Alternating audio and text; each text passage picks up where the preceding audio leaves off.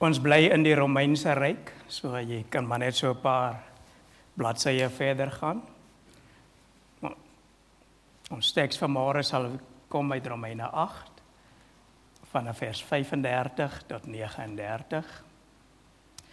Tema sal wees breek die skeidsmure af. Kom ons gaan na die Here toe. Here, ons is swak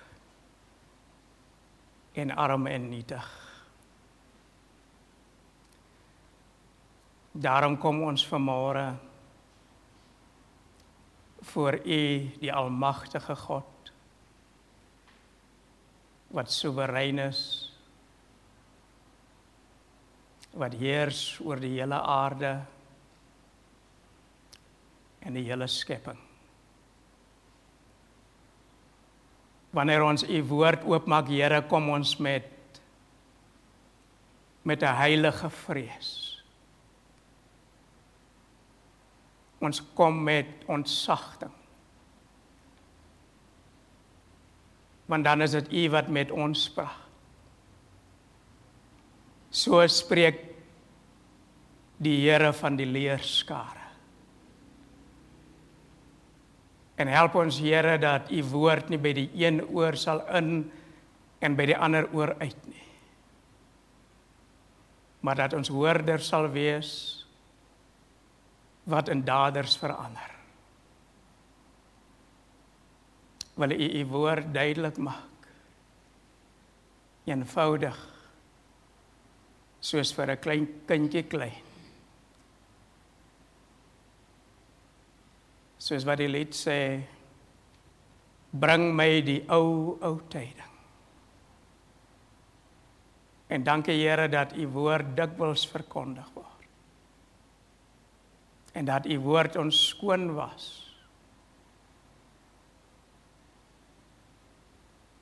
Witter as sneeu, witter as wol. Ons kom Here en ons vra u seën op u woord. En mag u naam deur u woord verheerlik word. Amen.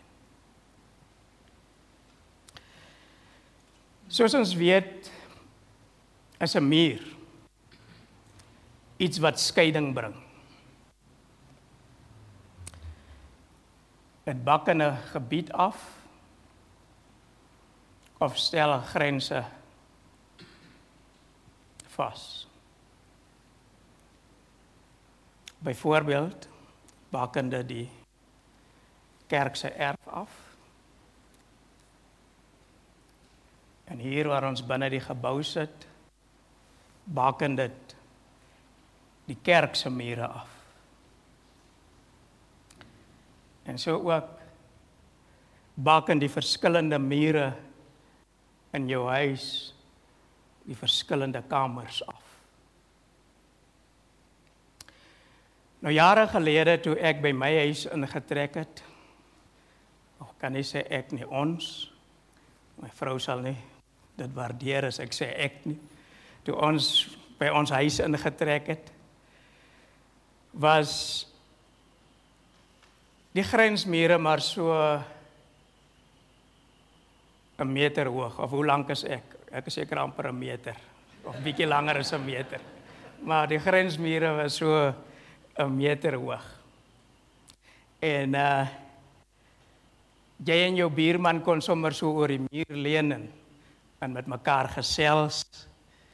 Uh so elkeen met 'n uh, met 'n beker boere troos in die hand.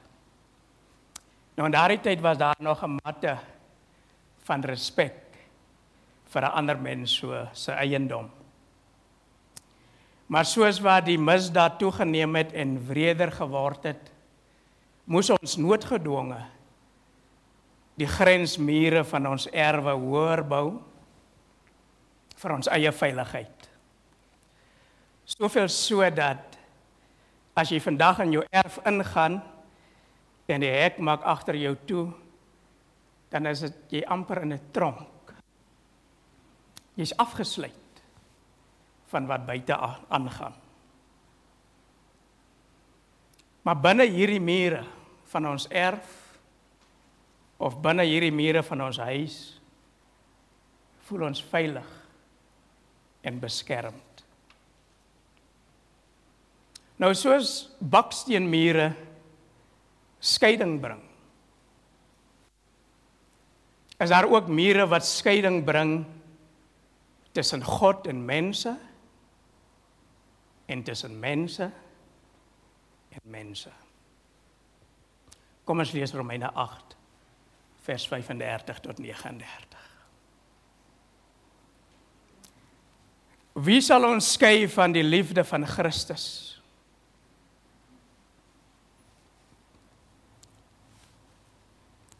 Verdrukking of benoudheid of vervolging of honger of naaktheid of gevaar of swaard.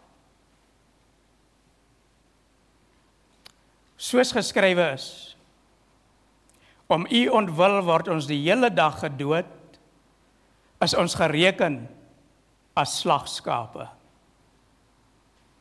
Maar in al hierdie dinge is ons meer as oorwinnaars deur hom wat ons liefgehad het want ek is verseker sê Paulus dat geen dood of lewe of engele of owerhede of magte of teenwoordige of toekomende dinge of hoogte of diepte of enige ander skepsel ons sal skei ons sal kan skei van die liefde van God wat daar in Christus Jesus ons Here is nie Dit is interessant dat vers 35 begin met die woord wie. Wie is gewoonlik 'n verwysing na 'n persoon. Maar dan noem vers 35 omstandighede. Verdrukking, benoudheid, vervolging, honger, naaktheid, gevaar, die swaard of die dood. Ek sal later 'n bietjie meer hieroor sê hoekom dit vir my interessant is dat vers 35 met die woord wie begin. Kom ons kyk na van hierdie ehm um, omstandighede wat ons kan skei of wat ons sal toelaat om te skei van die liefde van Jesus. Nou Christene lei lei dikwels verdrukking deurdat hulle uitgeskei word. Ongelowiges wil nie met hulle meng nie. Hulle kan jou nog verdra as jy nie die evangelie met hulle deel nie. Maar as jy die evangelie met 'n ongelowige deel, dan skuif hy jou uit. Hy wil niks met jou te doen weet. Hy stoot jou een kant toe. Christene word ook onderdruk deur swaar laste wat op hulle gelaai word. Ek dink hoe die Egiptenaars en Farao dit onmoeilik gemaak het, ondraglik gemaak het, die werksomstandighede vir die Israeliete Israeliete in Egipte. En boonop het die farao ook verskeie kere vals beloftes aan die Israeliete gemaak om hulle uit Egipte te laat trek. Net om weer daarteen te besluit.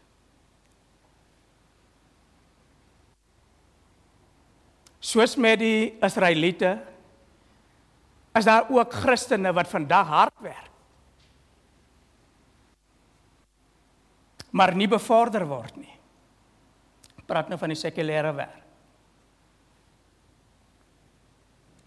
Weens regstellende aksie. Jou velkleur. Jou taal. Die kwota stelsel. Of watter ander leen daar ook al op gedus word.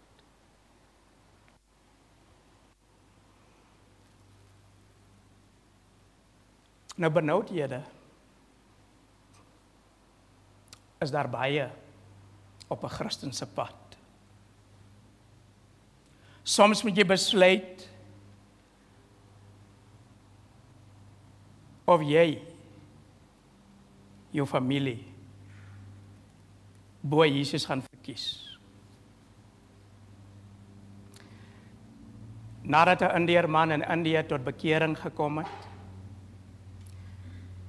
het die regering hom in hegtenis geneem en vir hom gesê of jy verloon die Christelike geloof of ons maak jou familie dood. Hy het geweier om sy geloof prys te gee.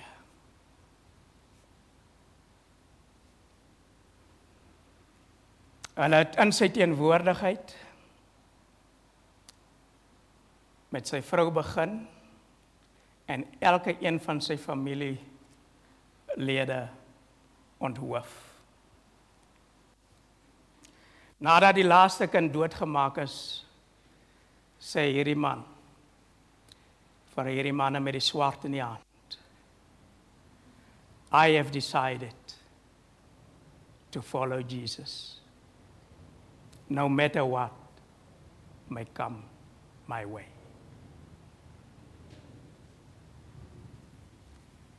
Hy is toe ook onthoof.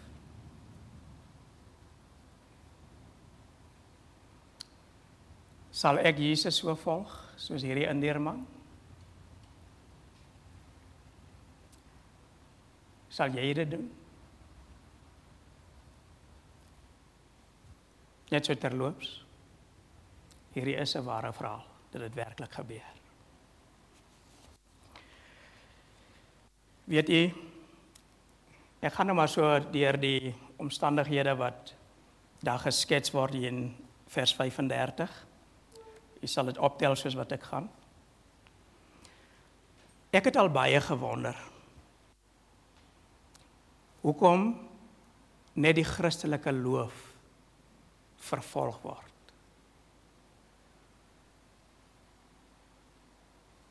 Dit is nou as die woord in gees en in waarheid verkondig word. Nie waar die woord gepreek word om mense se ore te streel sodat hulle oor hulle self goed voel nie.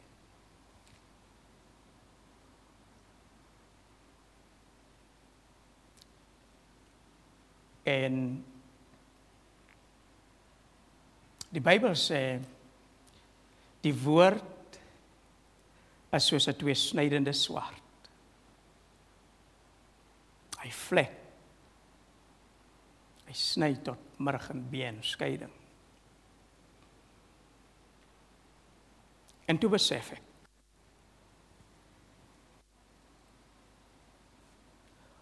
God se woord lê jou op 'n operasietafel. En gee jou 'n oop hart operasie. Dit ontbloot jou sondige natuur. Vlek jou hart oop sodat jy jou kan self sien net soos wat jy is. Vuil en bevlek met sonde. 'n Sondaar wat God se genade nodig het om gered te word. Dat jy jouself nie kan red nie. Dat jy 'n goeie mens wees jou goeie werke jou nie kan red nie. Alleenlik die bloed van Jesus Christus wat daar aan die ou ruwe kruis van vol Golgotha gestort is. Kan jou vrykoop en kan jou red.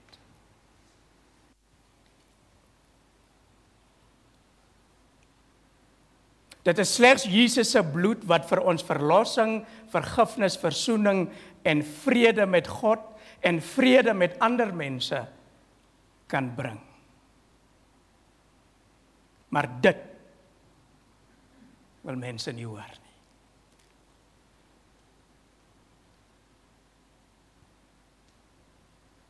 Dit wek weerstand in hulle op.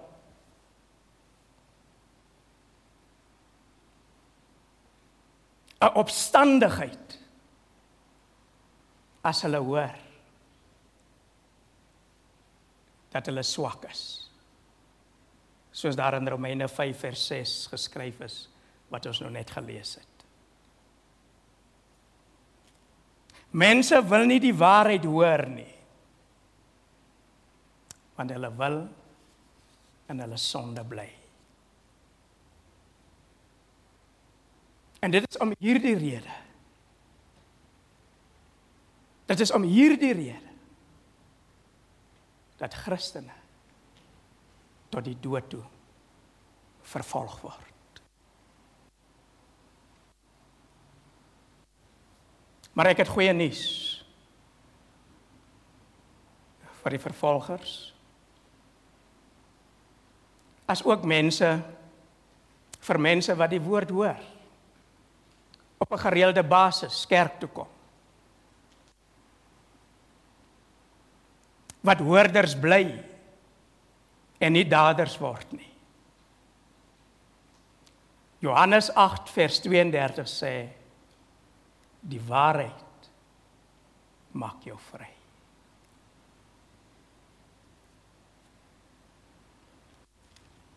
Bely jou sonde buig jou knie voor die almagtige God en volg hom. Sean het laasweek 'n videoklip gewys van van 'n Christen met die naam van Helen wat saam met ander mense in 'n 'n skeepsvraghouer ontvoer was. Helen het vertel dat dit gedurende die dag in daardie houer so warm word dat hulle velle letterlik gebrand het en in die aan so koud dat hulle basies gevries het van die koue. Hulle was daar honger, dors en naak gestroop van alle menswaardigheid. En hulle lewens was ook in gevaar want daardie skip kon sink.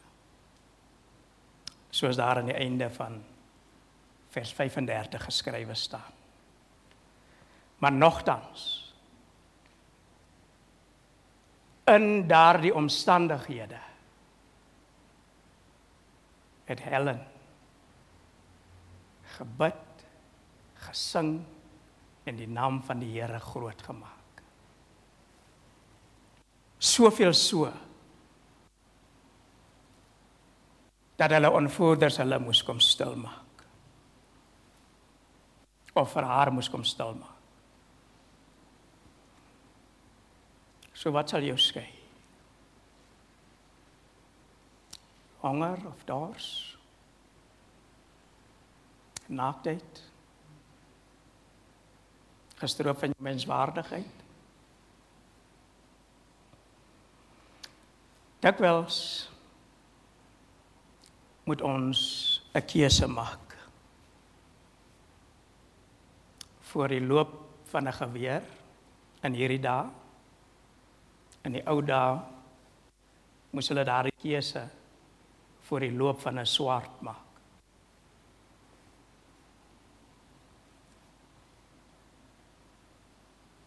Of ons ons geloof sal verloon of jy Jesus gaan verloon.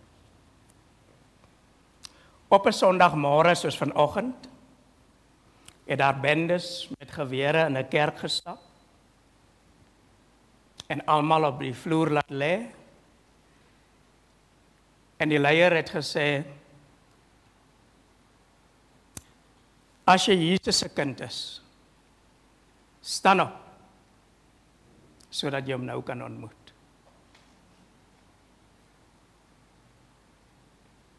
'n klein seentjie van so 10 jaar het huiwerig opgestaan.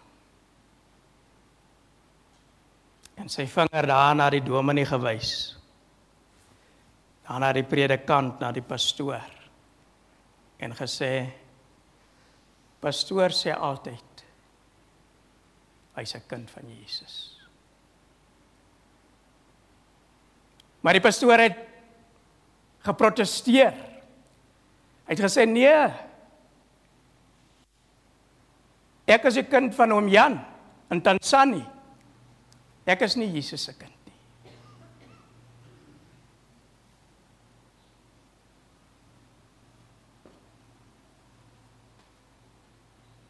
Hier is 'n storie. Maar wat as daar nou by daardie deur 'n bende instap? Wie gaan bly lê? En wie gaan opstaan? vir Jesus se naam.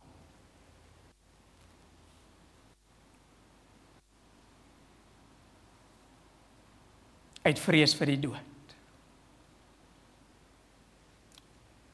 Gaan ek Jesus verloon? Gaan jy Jesus verloon?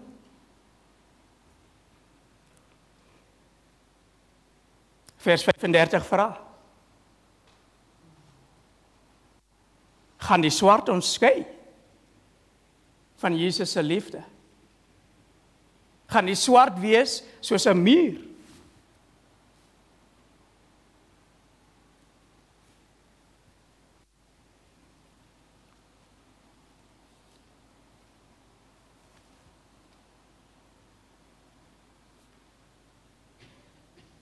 In vers 36 sê Paulus om u ontwil word ons die hele dag gedood en ons is gereken as slagskape. Nou in lande waar Christene vervolg word, ontkom hulle dagliks. Ek wil amper sê uierliks aan die dood. Want as hulle nie vandag vir hulle geloof doodgemaak word nie, kan dit miskien môre wees of oormôre of enige dag daarna. Net soos wat 'n skaap nie weet wanneer dit sy beurt is om geslag te word nie. So weet daardie Christene in die vervolgde lande nie wanneer dit hulle beurt is om doodgemaak te word.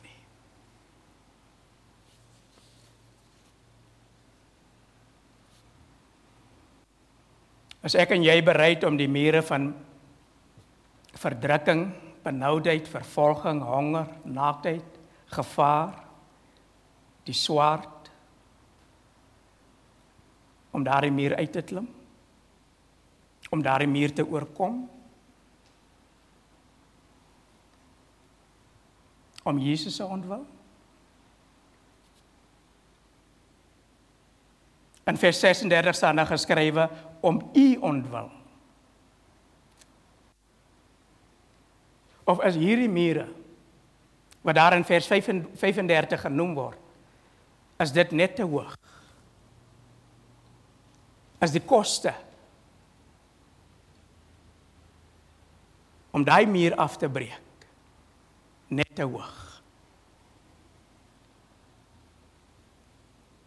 Koning Dawid sê in Psalm 18 vers 30: Want met U loop ek 'n bende storm en met my God spring ek oor 'n muur. Vertrou jy God? Om oor daardie muur te spring? Vertrou ek God? As dinge begin moeilik raak?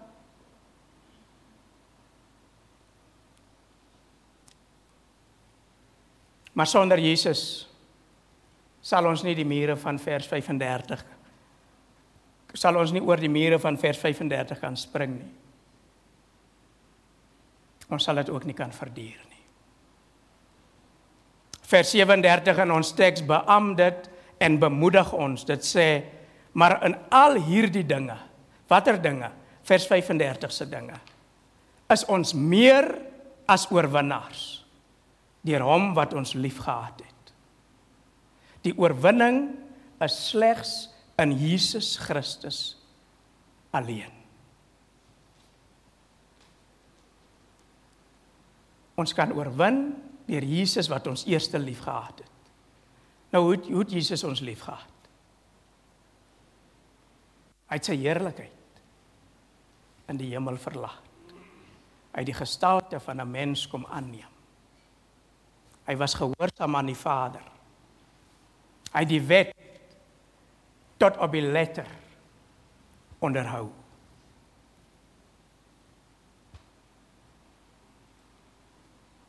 Hy het al hierdie dinge van vers 35 in die ergste graad deur te deurgemaak.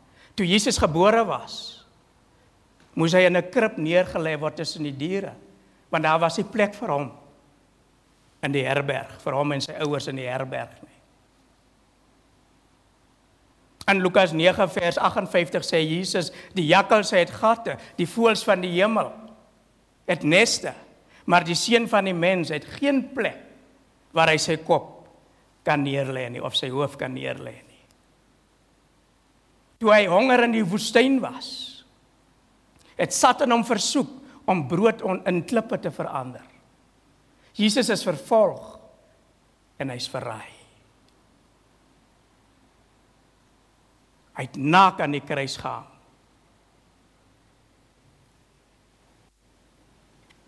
En hy het sy lewe vir ons afgelê toe ons nog sy vyande was.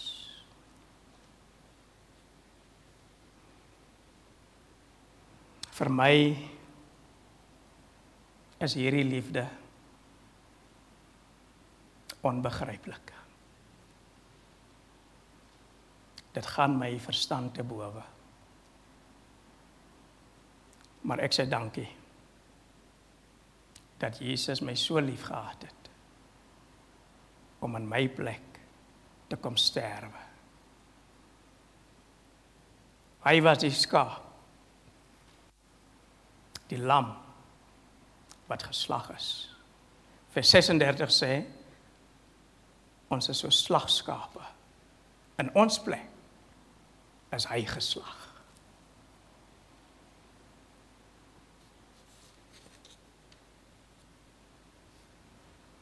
As Jesus ons dan so liefhet, liewe gemeente,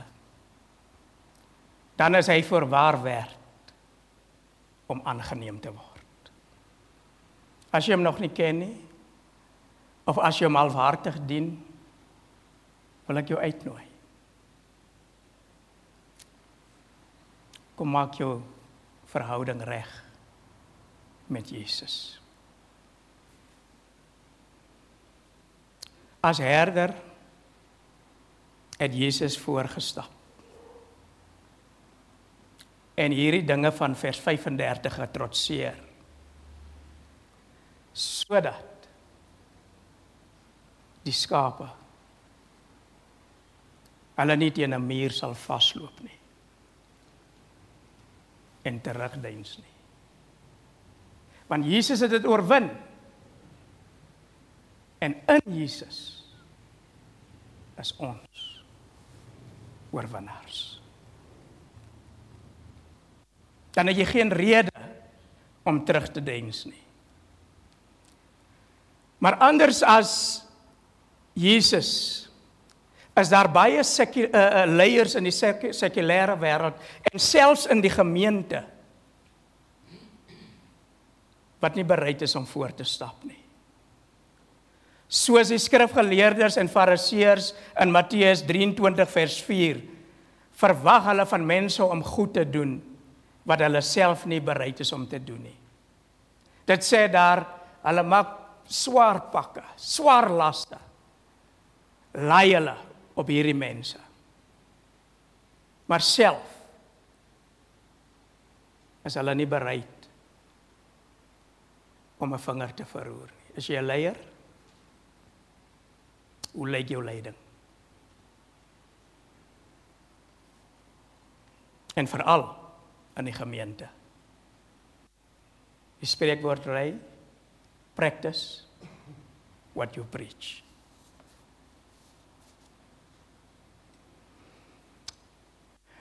Nou Toe ons nou daar ingetrek het by my huis, die buurman aan my regterkant het ehm um, 'n perskeboom gehad.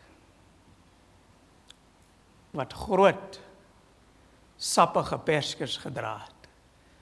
Nie soos my perskeboom nie. Ek dink almal van julle ken my perskeboom. Dit sukkel maar met hom. En ehm um, elke jaar as my buurman geoes het, dan het hy vir ons so 'n uh, so 'n checkersakkie vol perskes gegee oor die muur. Ons het gesels. En totdat die perskes dan klaar was. Toe kry ons 'n hondjie. Jessica. En Jessica het mooi groot geword.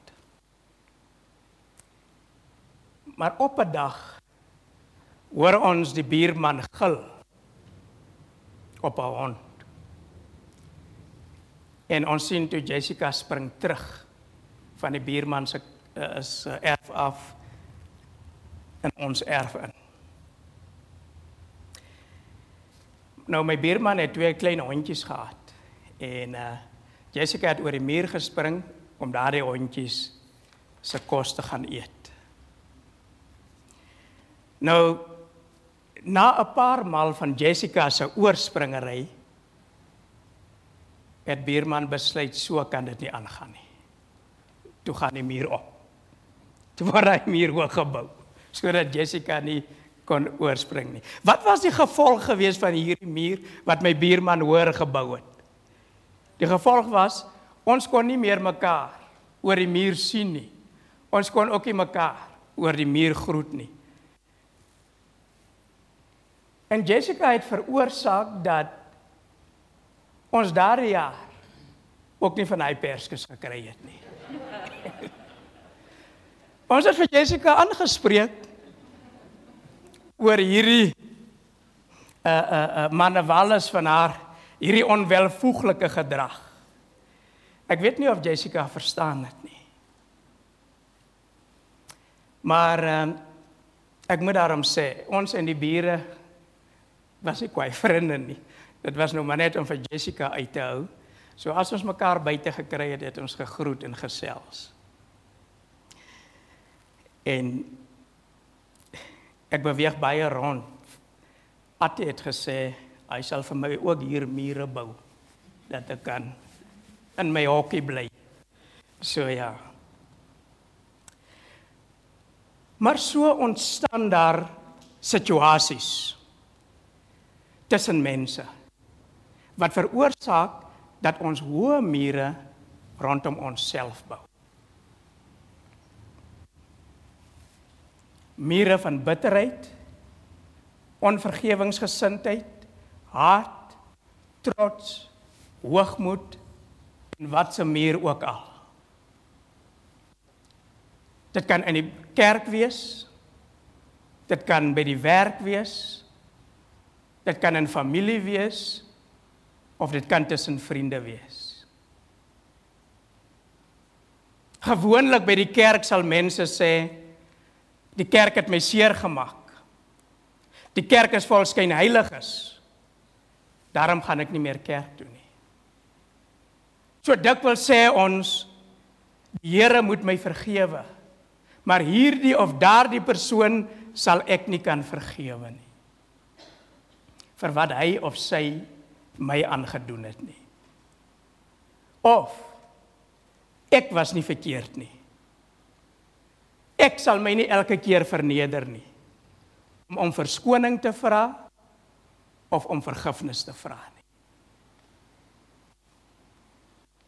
Terwyl Matteus 5 vers 23 en 24 sê, as jy jou gawe of offer na die altaar bring en jy val jou daarby dat jou broer iets teen jou het. Nie jy teen jou broer nie. Jou broer het iets teen jou. Laat jou gawe by die altaar. Gaan versoen eers met jou broer. Kom dan en bring jou gawe.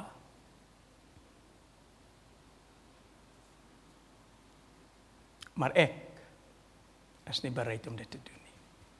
nie ek. 1 Johannes 4:20 sê as iemand sê ek het God lief en sy broeder haat, is hy 'n leienaar. Want wie sy broeder wat hy gesien het, nie liefhet nie, hoe kan hy God lief hê wat hy nie gesien het nie? Jy sien. Jy sien. Jou broer of jou suster dwaal af. Maar jy ontferm jou nie daaroor oor hom of haar om met hulle te gaan praat om hulle terug te wen nie. Jy sien, jou broer of jou suster was lanklaas by die kerk gewees. Maar jy doen niks om uit te vind wat fout is nie.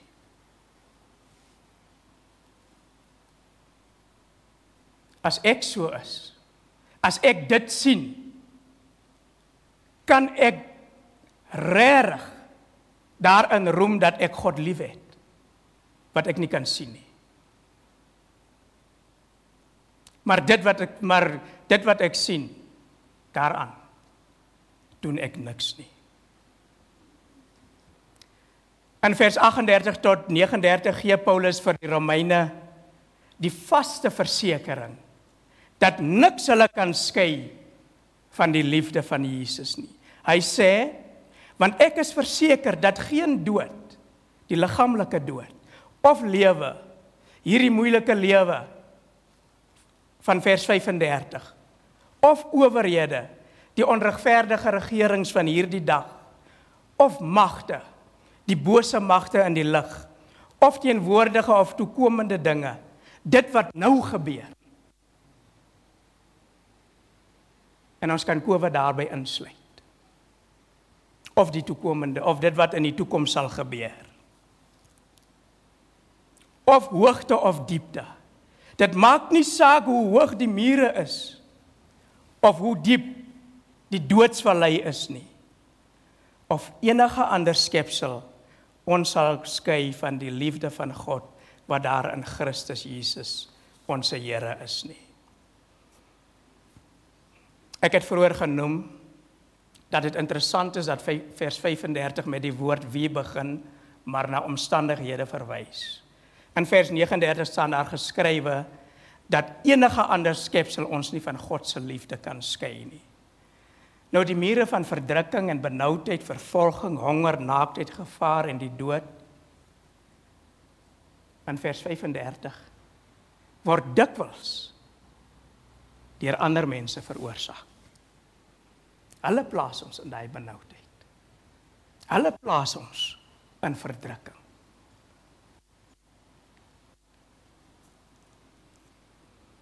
maar die mure wat ons self bou haat trots hoogmoed bitterheid onvergewingsgesindheid is dikwels die mure wat die moeilikste oorkombaar is want ek speel 'n groot rol daarin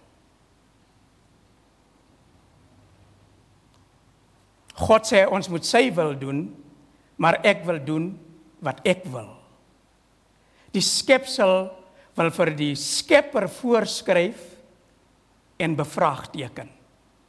Die klei wil vir die pottebakker sê hoe hy gevorm wil word.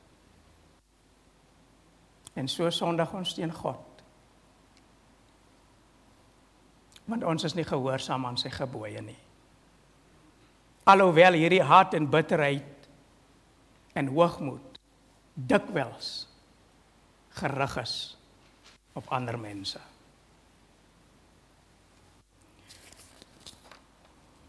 Die goeie nuus is as ons in Jesus is, kan niks ons skei van die liefde van God wat in Jesus Christus ons Here is nie.